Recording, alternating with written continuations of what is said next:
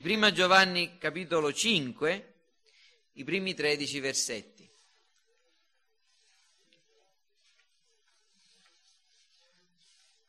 Continuiamo così con l'esposizione della prima lettera di Giovanni.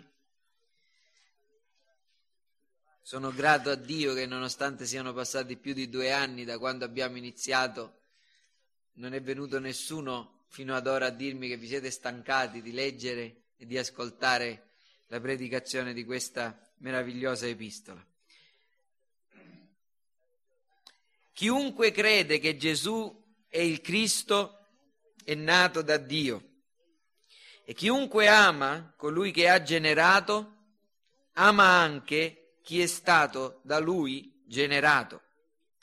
Da questo sappiamo che amiamo i figli di Dio, quando amiamo Dio e osserviamo i suoi comandamenti perché questo è l'amore di Dio, che osserviamo i suoi comandamenti e i suoi comandamenti non sono gravosi, poiché tutto quello che è nato da Dio vince il mondo. E questa è la vittoria che ha vinto il mondo, la nostra fede. Chi è che vince il mondo se non colui che crede che Gesù è il figlio di Dio?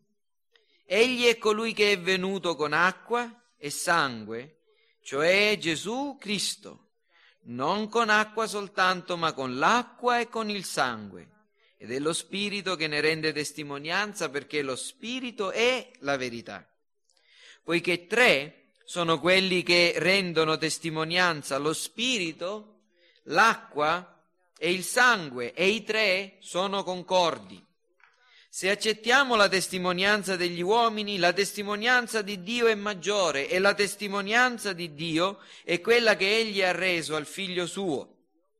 Chi crede nel figlio di Dio ha questa testimonianza in sé. Chi non crede a Dio lo fa bugiardo perché non crede alla testimonianza che Dio ha resa al proprio figlio. E la testimonianza è questa. Dio ci ha dato la vita eterna e questa vita è nel figlio suo. Chi ha il figlio ha la vita. Chi non ha il figlio di Dio non ha la vita. Vi ho detto, vi ho scritto queste cose perché sappiate che avete la vita eterna, voi che credete nel nome del figlio di Dio. Amen. Domenica scorsa abbiamo parlato del grande conflitto del cristiano e della sua grande vittoria. Grande conflitto, grande battaglia, grande guerra, ma anche grande vittoria. Di una, una vittoria che già è certa, perché è una vittoria che è già stata conquistata ed è una vittoria che già in una certa misura è goduta da chiunque è autenticamente cristiano. Questa mattina mi voglio soffermare a dire qualcosa di molto semplice, un pensiero fondamentale riguardo alla fede cristiana, qualcosa di molto semplice ma quanto mai attuale è importante a proposito del mezzo della nostra vittoria, dello strumento della nostra vittoria, o se volete dell'arma mediante la quale noi cristiani o il cristiano vince questa grande battaglia contro il mondo. Qual è l'arma che uccide il mondo? Abbiamo letto nei versetti 4 e 5 tutto quello che è nato da Dio vince il mondo e questa è la vittoria che ha vinto il mondo, la nostra fede. Chi è che vince il mondo se non colui che crede che Gesù è il figlio di Dio? Ecco, questa mattina osservando il contenuto dei versetti 4 e 5, voglio proporre tre domande e dare le risposte, ovviamente, a proposito dello strumento, del mezzo mediante il quale, ecco, si vince. La prima domanda è questa, com'è che il cristiano può vincere un nemico, un nemico così potente? Come è possibile che il cristiano vince il mondo? Christianus contra mundo, mundo il cristiano contro il mondo. Com'è possibile? Un grande nemico che è all'esterno di lui e all'interno di lui. La risposta è mediante la fede. La seconda domanda è che genere di fede è la fede che vince il mondo? qui ci soffermeremo a, a fare qualche considerazione sulla vera fede. E infine, in che senso essa è la nostra? È interessante, avete letto che è la nostra fede quella che vince. In che senso? E quali sono le implicazioni del fatto che la fede che vince è la nostra, qualcosa di personale? Bene, e cominciamo allora. Come si vince il mondo? Il mondo che è il nemico del cristiano, il mondo, cioè tutto ciò che è avverso, tutto ciò che è contrario a Dio, il mondo che è in noi, come vi spiegavo domenica scorsa, eh, la concupiscenza della carne, la concupiscenza degli occhi, la superbia della vita, questo è il mondo. Quando Giovanni dice non amate il mondo nelle cose che sono nel mondo, se uno ama il mondo l'amore del Padre non è in lui, tutto ciò che è nel mondo, la concupiscenza della carne, la concupiscenza degli occhi, la superbia della vita, non viene dal Padre ma dal mondo. Quindi queste cose che sono dentro di noi, ma il mondo è anche colui o chi ci odia, come abbiamo osservato. Come allora? Come possiamo vincere questo grande nemico? Come competere con un nemico così potente? E la risposta è ovviamente già data, il mezzo potente che abbiamo, l'arma micidiale, l'arma letale per il mondo, contro la quale il mondo non può resistere è la fede. La fede.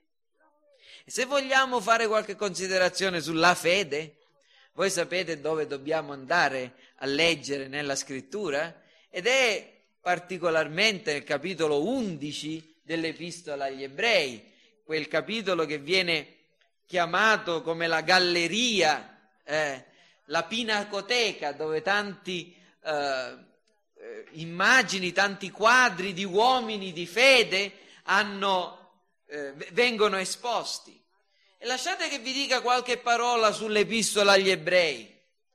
Questa epistola è stata scritta proprio po- qualche, qualche tempo prima, poco tempo prima della caduta di Gerusalemme. Quindi dal tempo in cui la chiesa di eh, Gerusalemme era stata fondata, dal tempo della morte, della risurrezione, dell'ascensione del nostro Signore Gesù Cristo e della venuta dello Spirito Santo, erano passati circa 30 anni.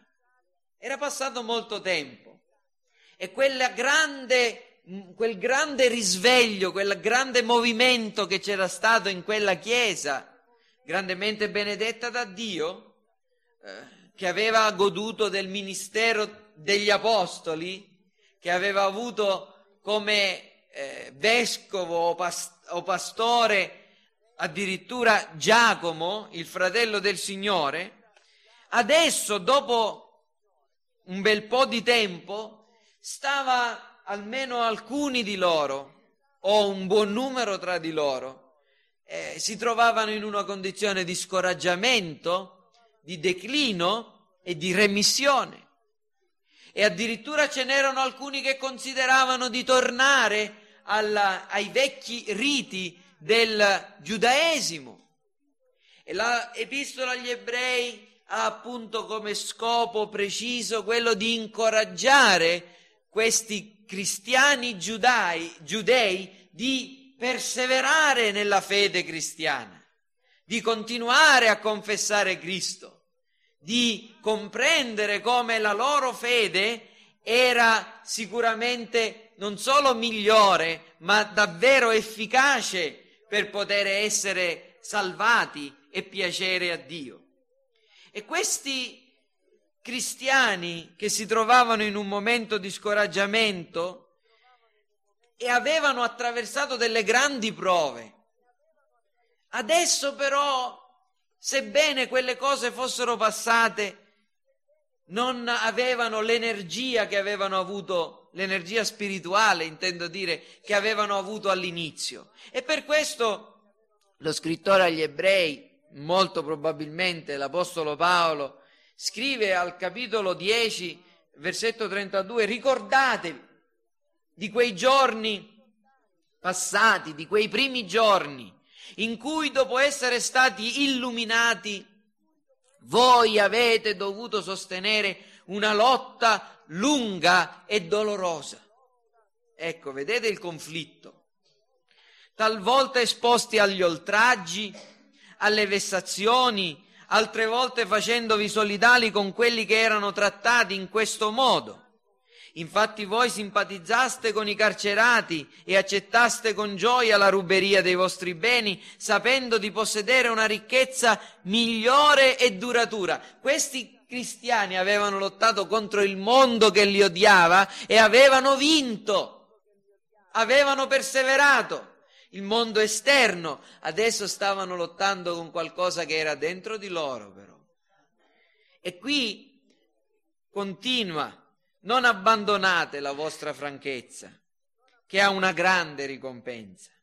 Infatti avete bisogno di costanza, affinché fatta la volontà di Dio otteniate quello che vi è stato promesso. Perché? E qui viene citato il profeta Abacuc, ancora un brevissimo tempo e colui che deve venire verrà e non tarderà, ma il mio giusto per, per fede vivrà e se si tira indietro l'anima mia non lo gradisce.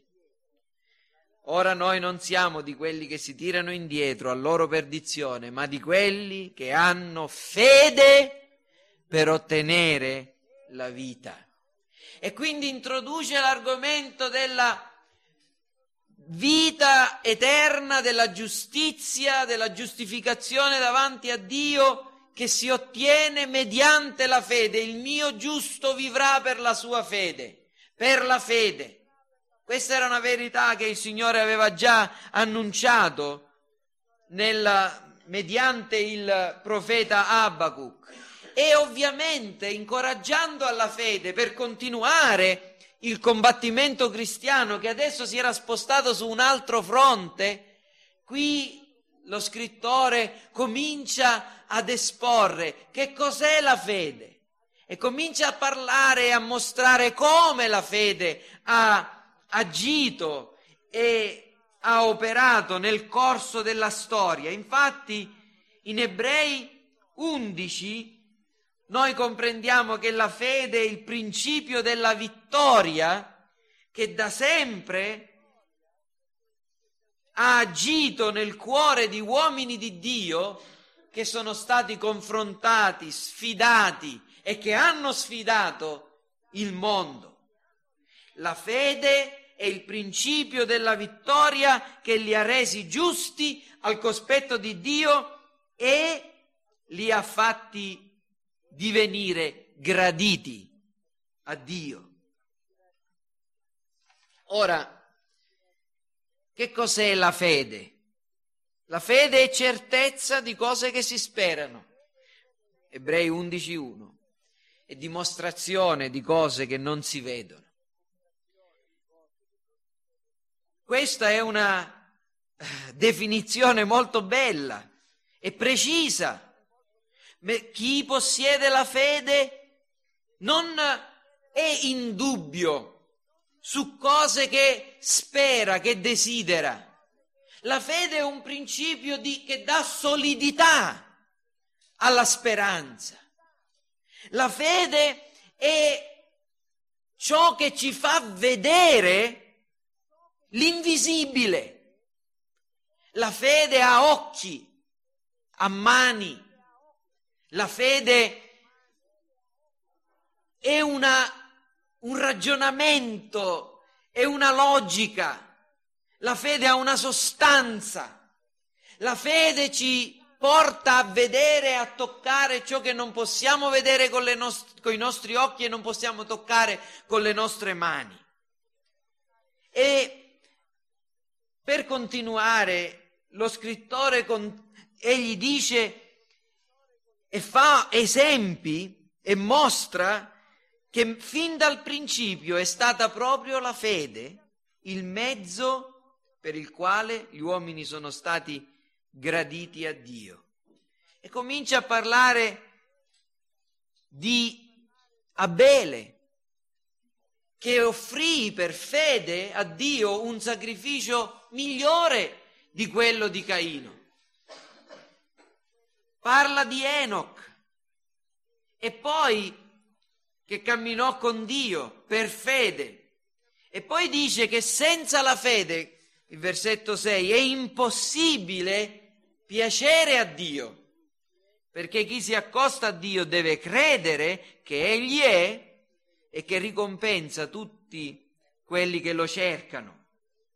Insomma, mostra che anche gli uomini eh, e le donne di fede da sempre tutti gli uomini, tutte le donne di fede, perché si parla qui di anche, anche di molte donne, hanno dovuto sostenere un conflitto, una guerra contro uomini, contro altri uomini, contro i loro stessi sentimenti e i loro stessi desideri, a volte contro la stessa logica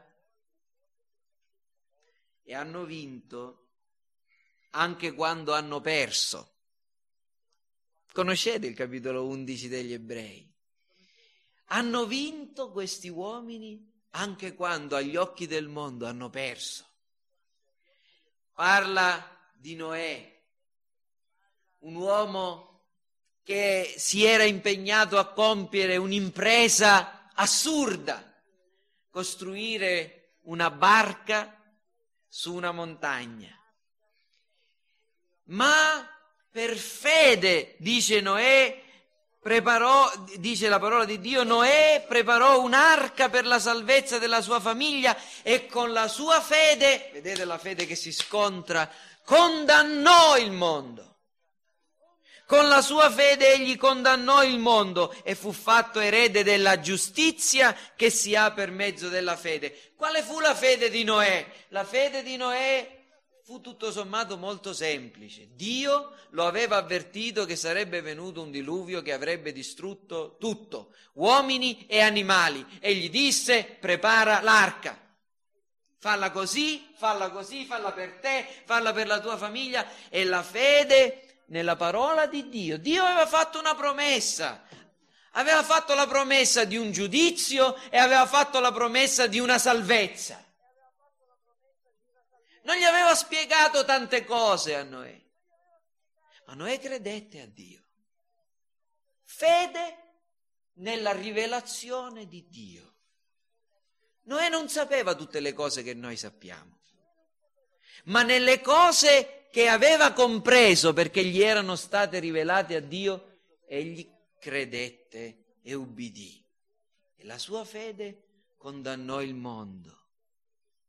Ogni martellata e ogni colpo d'ascia che Noè dava era un giudizio contro tutti gli altri suoi contemporanei.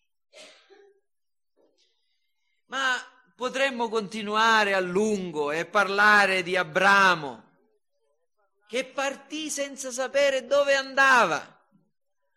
Dio l'aveva chiamato a seguirlo, a lasciare la sua casa, a lasciare la sua città, a lasciare le sue comodità, Ur dei Caldei, e ad andare dove? Senza sapere dove andava. Però partì seguendo la parola di Dio e la rivelazione di Dio. E a un certo punto Abramo fu chiamato a fare qualcosa di grandemente illogico, al di sopra di qualunque ragionevolezza umana. Dio che gli aveva promesso un figlio e che glielo aveva dato nella sua vecchiaia, gli chiede di ucciderlo. Dopo averglielo dato, gli chiede di immolarlo. Per fede Abramo offerse, offrì Isacco.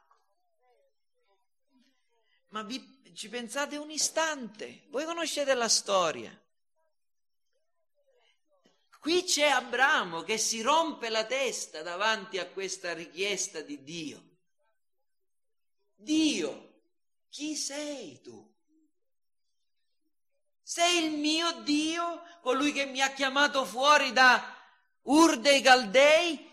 Sei il mio Dio che mi ha dato la forza di avere un figlio nella mia vecchiaia, sei l'Iddio di mia moglie Sara che seppure aveva riso e non poteva credere che fosse possibile una cosa del genere, ha avuto la forza di concepire e partorire un figlio.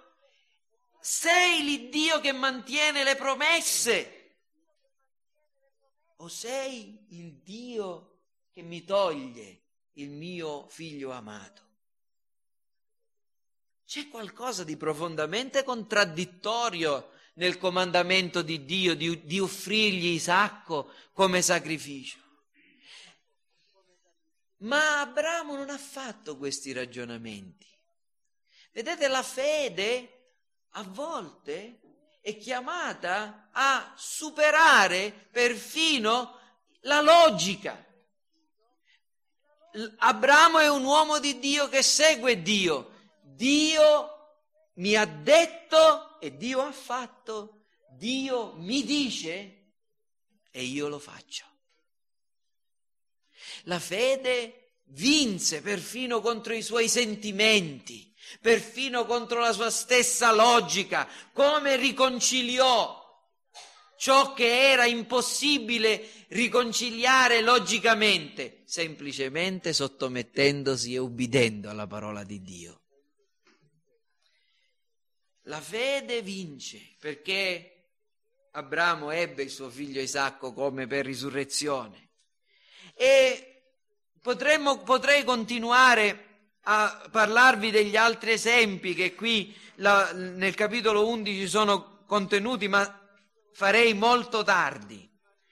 Quello che voglio farvi osservare è semplicemente questo, voglio farvi osservare che la fede vince anche quando si perde. L'ultima parte di questo capitolo è commovente. Se leggete la parola di Dio con attenzione, con un cuore aperto, non potete non rimanere scossi dalle cose che leggete. Dal versetto 30, per fede caddero le mura di Gerico dopo che gli israeliti vi ebbero girato attorno sette giorni. Per fede Raab, la prostituta, non perì con gli increduli, avendo accolto con benevolenza le spie. E che dirò di più? Perché il tempo mi mancherebbe per raccontare di Gedeone, Barak, Sansone, Jefte, Davide, Samuele e dei profeti, i quali per fede conquistarono regni praticarono la giustizia, ottennero l'adempimento di promesse, chiusero le fauci dei leoni, spensero la violenza del fuoco, scamparono al taglio della spada, guarirono da infermità, divennero forti in guerra, misero in fuga eserciti straniere, ci furono donne che riebbero per risurrezione i loro morti, altri furono torturati. Adesso cambia il tono. Dalla gloria e la vittoria, adesso la fede diventa qualcosa di diverso? No, rimane quella che essa è, ma gli effetti della fede sono diversi in questo caso. Altri furono torturati perché non accettarono la loro liberazione per ottenere una risurrezione migliore. Altri furono messi alla prova con scherni, frustate, con catene e prigionia. Furono lapidati, segati, uccisi di spada, andarono attorno coperti di pelli di pecora e di capra, bisognosi, afflitti, afflitti e maltrattati, di loro il mondo non era degno, erranti per deserti, monti, spelonche, per le grotte della terra, tutti costoro, pur avendo avuto buona testimonianza per la loro fede, non ottennero ciò che era stato promesso una fede che trionfa e la cui vittoria è evidente davanti agli occhi di tutti, ma una fede invece che porta altri a soffrire. Una fede che porta altri a resistere alla tentazione e a morire senza avere ciò che è promesso, nel senso di toccarlo con le mani di vederlo coi loro occhi stessi. Ma la fede è un principio di vittoria che ci fa vedere l'invisibile e ci fa toccare ciò che non è raggiungibile dai nostri sensi. Questa è la fede che vince. Fede che ci mostra il Dio invisibile. Vi ricordate di Mosè che stette costante, dice la, in, un modo bellissimo nel capitolo 11 di Ebrei, come vedendo colui che è invisibile. La fede ci mostra l'Iddio invisibile. Ci mostra il futuro glorioso e la retribuzione migliore. Ad Abramo Dio aveva detto che avrebbe dato una terra, ma che egli non ebbe mai. L'unico pezzo di terra che ebbe tra quella che Dio gli mostrò era un cimitero che si è pure dovuto comprare. Ma guardate cosa dice la scrittura. Se avessero avuto a cuore quella città da cui erano usciti, Certo avrebbero avuto il tempo di ritornarvi, ma ne desideravano una migliore, cioè quella celeste. Perciò Dio non si vergogna di essere chiamato il loro Dio, poiché ha preparato loro una città. Abramo vide la città, il cui architetto e costruttore è Dio. Vide le cose future, per mezzo della sua fede e quella fede lo portò a perseverare fino alla fine. E infatti la fede ci fa gustare le realtà future e ci fa riposare sulle promesse di Dio. Ecco perché è la fede quel principio di vita che vince il mondo. Ma torniamo nostra, al nostro testo. Che genere di fede è la fede che vince il mondo? È fede in Dio? È una fede in, in qualche cosa? Cioè, la fede che vince il mondo è basta credere? Basta credere. Ho sentito dire qualche tempo fa di una certa rappresentazione teatrale in cui c'era una persona che interpretava la persona di Dio e qualcuno gli diceva come ti devo chiamare. Eh, e questo Dio gli dice chiamami come ti pare, chiamami Gio.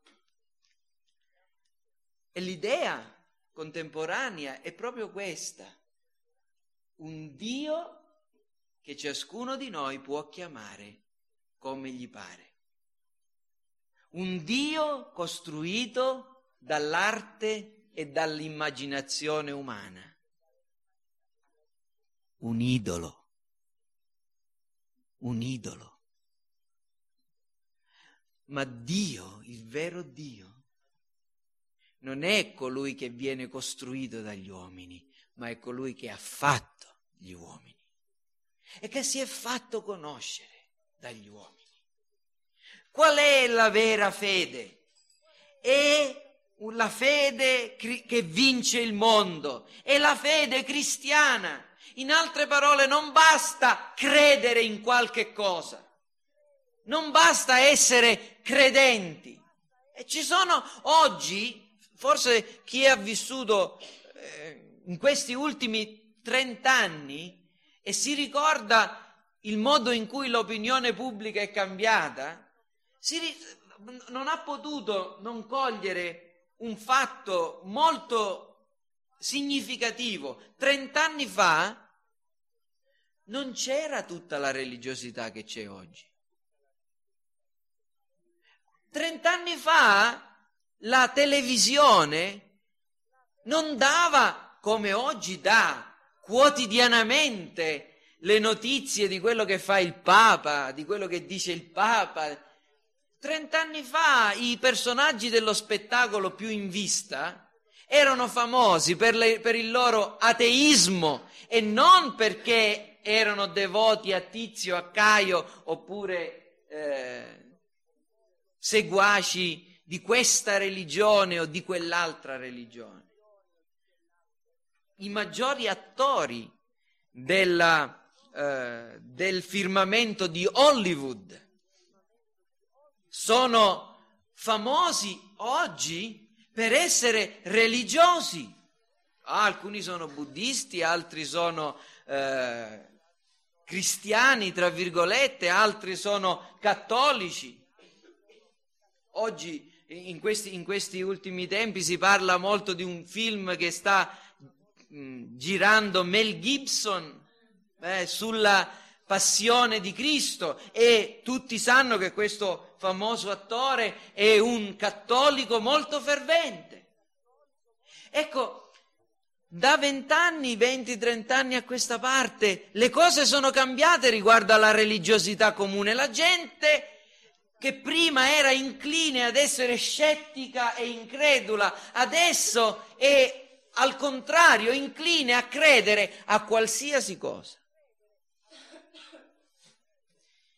Vedete, ma la fede che vince il mondo non è qualsiasi fede, non è credere qualsiasi cosa. Questa è la vittoria che ha vinto il mondo, la nostra fede. Chi, vin- chi è che vince il mondo se non colui che crede che Gesù è il figlio di Dio? La fede che vince il mondo è la fede cristiana ed è la fede nel figlio di Dio che Gesù, cioè quell'uomo di Nazareth, figlio di Maria e come si credeva di Giuseppe, non era un uomo come tutti gli altri, non era un essere umano comune, ma era il figlio di Dio, Dio stesso incarnato, vero Dio e vero uomo in una sola persona. La fede che vince il mondo è la fede cristiana non una semplice dichiarazione di fede.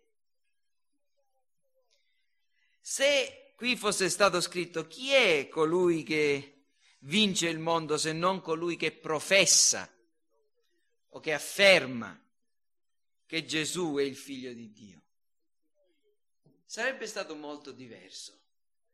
E ci sono molti che credono che la fede cristiana è una specie, e che diventare cristiani è una specie di formula magica, cioè che si diventa cristiani dicendo la parolina magica. Noi abbiamo tutti conoscenza della Chiesa Cattolica Romana che, si, che insegna che si diventa cristiani perché un sacerdote conferisce il battesimo. Io ti battezzo nel nome del Padre, del Figlio e dello Spirito Santo, un po' d'acqua, una volta il sale, adesso non so se si dà più, e quello ti fa un cristiano. Ma non pensate che gli evangelici di oggi siano meno superstiziosi di molti dei cattolici? Perché affermano che si diventa cristiani dicendo semplicemente io credo che Gesù è il figlio di Dio. Io confesso con la mia bocca che Gesù è il figlio di Dio.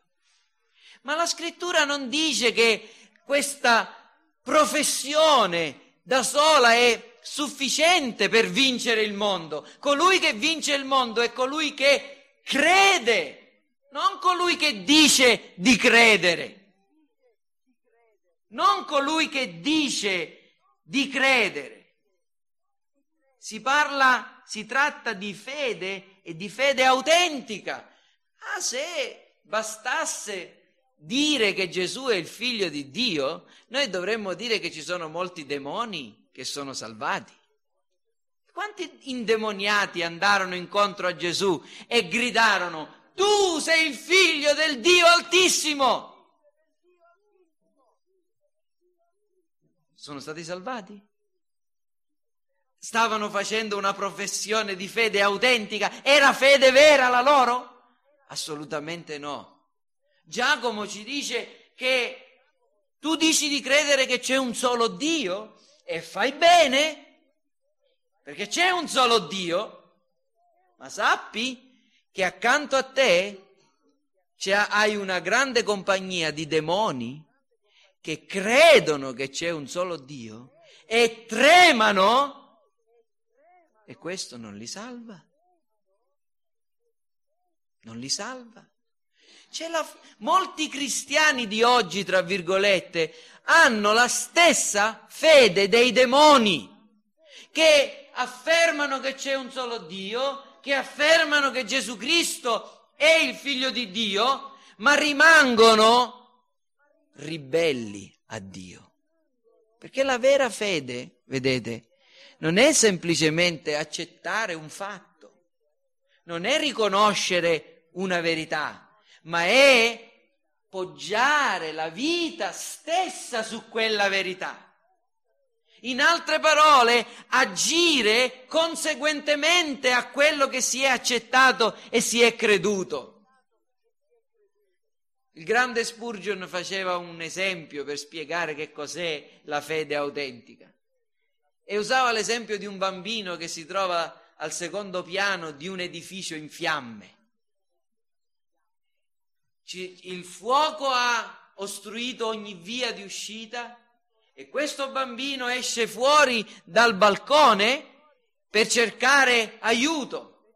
I pompieri non sono ancora arrivati, ma c'è un uomo forte giù che gli grida, buttati giù! Io ho la forza per prenderti. C'è l'uomo forte che lo può salvare? Quel bambino deve credere che quell'uomo lo prenderà e non lo, lo, non lo lascerà cadere al suolo, ma perché sia salvato cosa deve fare? Si deve buttare giù. Si deve buttare giù. Deve ubbidire a colui che lo chiama e agire in conformità a ciò che crede che è possibile che avvenga, essere salvato ed è così la vera fede. La vera fede non soltanto riconosce la grandezza, la verità, la giustizia, la potenza di Dio, ma vive su queste cose. Non soltanto la vera fede riconosce che Gesù Cristo è il figlio di Dio e che Egli è il Salvatore. La vera fede si poggia interamente sul Salvatore, si abbandona, sì, al Salvatore, si lancia tra le braccia del Salvatore e fa del Salvatore Gesù Cristo l'unica speranza della propria salvezza. Questa è la fede che ha vinto il mondo, quella di colui che crede che Gesù è il figlio di Dio perché ci sono molti che hanno creduto in Gesù, ma nei quali Gesù non crede. E quello che è importante questa mattina è che ciascuno di voi si, si domandi, Signore, tu ci credi in me, nel senso tu hai fiducia di me. Nel Vangelo di Giovanni voglio farvi vedere alcuni riferimenti che sono molto interessanti, però che vi fanno comprendere che differenza c'è tra la vera fede e la fede fasulla, tra la fede che vince il mondo e la fede che invece è vinta dal mondo. Luca, Giovanni capitolo 2, leggiamo al versetto 22, eh, scusatemi, al versetto 23, mentre Gesù era in Gerusalemme alla festa di Pasqua, molti credettero nel suo nome, vedendo i miracoli che egli faceva. Ma Gesù non si fidava di loro, perché conosceva tutti e perché non aveva bisogno della testimonianza di nessuno sull'uomo, poiché egli stesso conosceva quello che era nell'uomo. Queste persone credevano in Gesù, ma Gesù non credeva in loro professavano di fidarsi di lui, ma lui non si fidava di loro. Perché? Perché conosceva i loro cuori e sapeva che la loro fede non era vera. Era appoggiata su un entusiasmo momentaneo, perché avevano visto i miracoli, ma non era la fiducia del cuore che ti porta alla morte alla tortura. Più avanti leggiamo al capitolo 8, Giovanni parla molto della vera fede e della falsa fede. Al capitolo 8, al versetto 30, leggiamo, mentre egli parlava così, Gesù aveva parlato della luce del mondo, mentre egli parlava così, molti credettero in lui. Eccoli qui, molti professano di credere in Gesù, sono pronti, i nuovi evangelici sono pronti ad, ad, arruolarli nelle fila di una chiesa, a battezzarli, ma guardate cosa dice Gesù. Gesù allora disse a quei giudei che avevano creduto in lui, se perseverate nella mia parola, siete veramente miei discepoli. E conoscerete la verità e la verità vi farà liberi Gesù con due parole gli disse, non siete miei discepoli, non conoscete la verità e siete ancora schiavi. Tre parole, tre, tre affermazioni umilianti. La verità vi farà liberi, la conoscerete e siete davvero miei discepoli solo se perseverate. In altre parole, voi credete di aver creduto, ma non credete affatto. O perlomeno la vostra fede deve essere provata non tanto da un momentaneo, istantaneo entusiasmo, ma da una vita di perseveranza. E l'ultimo riferimento nel capitolo 12 di Giovanni al, capi- al versetto eh, 22 è scritto, scusatemi, capitolo 12 di Giovanni, versetto 42, molti anche tra i capi credettero in lui, ma a causa dei farisei non lo confessavano per non essere espulsi dalla sinagoga, perché preferirono, e questo è tremendo questo verbo, preferirono la gloria degli uomini alla gloria di Dio. Questa è fede vinta dal mondo non è fede che vince il mondo. Questa è la fede di coloro che non sono davvero dei credenti in Gesù come figlio di Dio. La fede che vince il mondo è quella fede che è riposta in Cristo soltanto e che fa sì che la giustizia di Cristo sia imputata su di noi voi che avete creduto in Cristo, vi siete rivestiti di Cristo. Scriverà anche con parole leggermente diverse, ma questo è il senso l'Apostolo Paolo ai Galati. Chi crede in Cristo davvero scompare, viene nascosto da Cristo. La giustizia di Cristo diventa la sua giustizia. La vita di Cristo diventa la sua vita. Per questo chi crede che Gesù è il figlio di Dio vince il mondo. È una fede vittoriosa. È la dichiarazione di Dio che noi siamo giusti. Noi cristiani di fede evangelica non rinunceremo alla nostra dottrina della, giust- della salvezza per sola grazia, mediante la sola fede, in Cristo soltanto. Molti evangelici oggi stanno tornando a Roma sotto le eh, vesti molto larghe del Papa. Molti luterani, i luterani, la Federazione Mondiale delle Chiese Luterane ha firmato con una delegazione di teologi cattolici una dichiarazione congiunta della, sulla giustificazione per fede. Molti evangelici americani, ma non solo. Qualcuno ieri mi diceva, ah, qui a Caltanissetta avete una chiesa evangelica che si propone di riconciliarsi con la Chiesa cattolica la Chiesa della riconciliazione. Non ne avete sentito parlare perché non è una Chiesa, è una persona e qualcun altro che sta presso a Lui. Grazie a Dio e speriamo che rimanga solo, anzi che Lui stesso si ravveda. Ma in Italia abbiamo dei pastori che in, di grande, in segno di grande umiltà hanno lavato i piedi ai vescovi cattolici. Fratelli, io non laverei soltanto i piedi ai vescovi. E voglio dire, non, non è questo quello che è un, un segno di umiltà. Il problema è, fratelli, che questa non è vera umiltà, è mancanza di amore per la verità.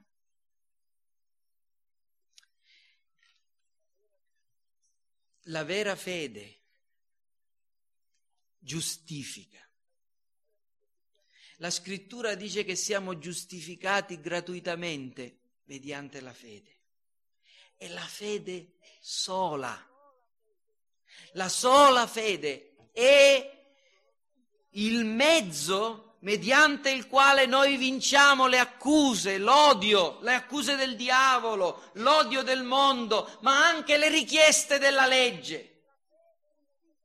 La fede in Cristo fa sì che siamo coperti da Cristo e non rinunceremo alla nostra fede nella dottrina della giustificazione mediante la fede soltanto. E vi dicevo, questa dottrina è stata quella che ha creato la breccia tra la Chiesa protestante, riformata da, al XVI secolo e ancora oggi rimane questa, come lo chiamava Lutero, l'articolo sul quale la vera Chiesa cade o rimane in piedi. Ed è lì dove i veri cristiani cadranno o rimarranno in piedi nel giorno del giudizio. Chi crede in me non viene in giudizio, ma è passato dalla morte alla vita, perché la fede in Cristo è ciò che ci rende davanti a Dio accettati, graditi, giusti. Dio, quando noi poniamo la nostra fiducia in Cristo, non vede più noi vede Cristo.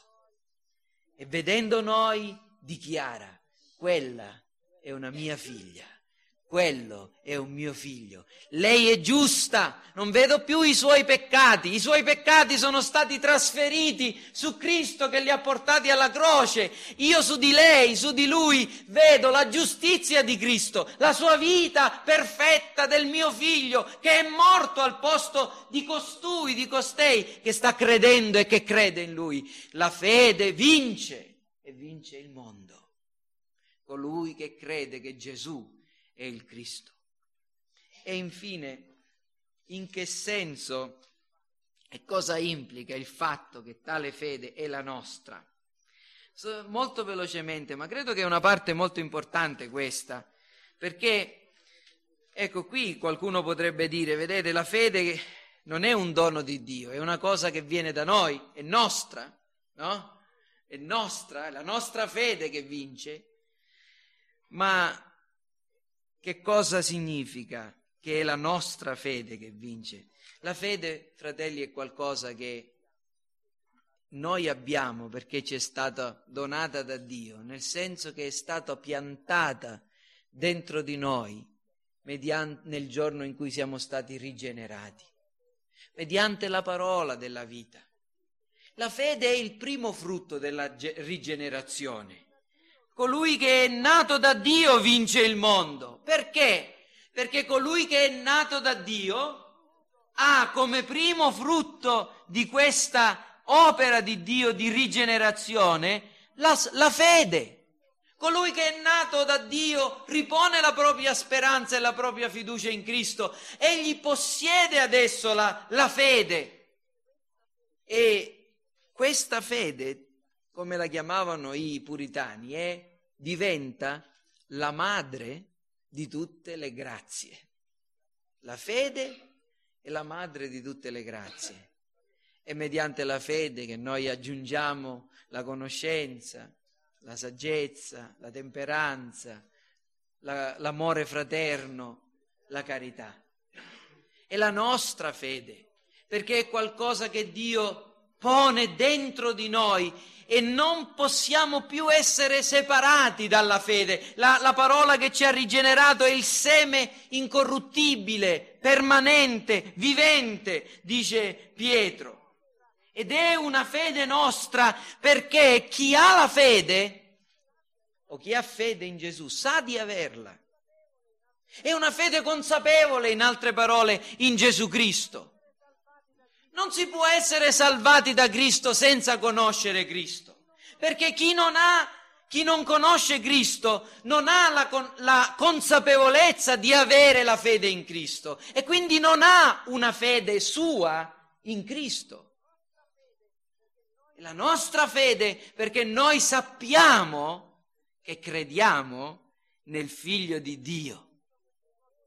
Vi ho scritto queste cose perché sappiate che avete la vita eterna, voi che credete nel nome del figlio di Dio. È fede personale, è fede consapevole, ma l'ultima cosa, ed è questo è molto importante, la fede è nostra, impiantata, personale, ma è nostra davvero. Quando Dio ce la mette nel cuore, mediante la rigenerazione, diventa anche qualcosa della quale noi un giorno dovremo rendere conto e che dobbiamo amministrare e che dobbiamo esercitare. In altre parole, Dio mette dentro di noi questo dono prezioso, ma poi non è più Lui a esercitare al posto nostro la fede. Siamo noi che giorno per giorno, in tutte le occasioni che la provvidenza di Dio ci dà, abbiamo la responsabilità di esercitare la fede consapevolmente di riporre la nostra fiducia in Dio, nella parola di Dio, nei principi di Dio. Cosa significa esercitare la fede? Rileggete il capitolo 11 dell'Epistola agli Ebrei, lo vedrete. C'è un uomo che viene minacciato di essere gettato nella fossa dei leoni se pregherà il suo Dio. Egli esercita la fede e come sempre aveva fatto prima, tiene le sue finestre aperte, si rivolge verso Gerusalemme e prega. Questo è esercitare la fede. C'è un uomo che ha riposto tutte le sue speranze in un, in un unico figlio, Isacco, e Dio gli chiede di offrirlo in sacrificio. Cosa significa esercitare la fede? Significa fare quello che Dio gli ha ordinato. E così via, e così via. Vivere secondo il principio dei comandamenti di Dio e non secondo la convenienza del momento. Io questa mattina devo solo dire una cosa per concludere ed è una domanda. Ce l'hai questa fede?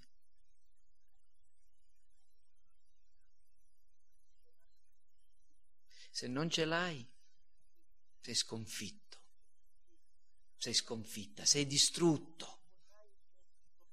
Non potrai so- sopravvivere alle forze del male dentro di te dell'odio del mondo fuori di te. La domanda più importante, forse l'unica domanda che deve rimanere questa mattina nella vostra mente è questa. Ce l'ho? Possiedo la vera fede?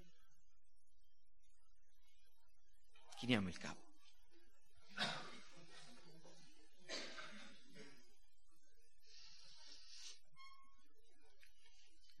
Signore Dio nostro, ti prego che tu possa scrivere la tua parola nei cuori questa mattina. Una parola semplice, oh Signore, ma così penetrante, così potente, così umiliante per noi stessi, oh Signore. E ti prego che questa domanda possa martellare il cuore di tutti noi, ma in particolare di coloro che tu vedi questa mattina che sono tra noi e non hanno la vera fede. Non dare pace ai loro cuori, alla loro coscienza e fa che ciascuno di noi possa essere molto serio nel discernere, nel comprendere se abbiamo la, la fede di Dio nel nostro cuore e se la nostra fede è la fede di Dio. Ti chiediamo che tu possa operare per portare alla fede chi ancora non c'è che tu ci conceda la grazia di vedere nel giorno in cui i segreti dei cuori saranno rivelati, che molti altri, mediante la nostra testimonianza, hanno compreso cosa sia la vera fede, hanno pregato per ottenerla e per la tua misericordia l'hanno ottenuta. Te lo chiediamo nel nome di Gesù. Amen.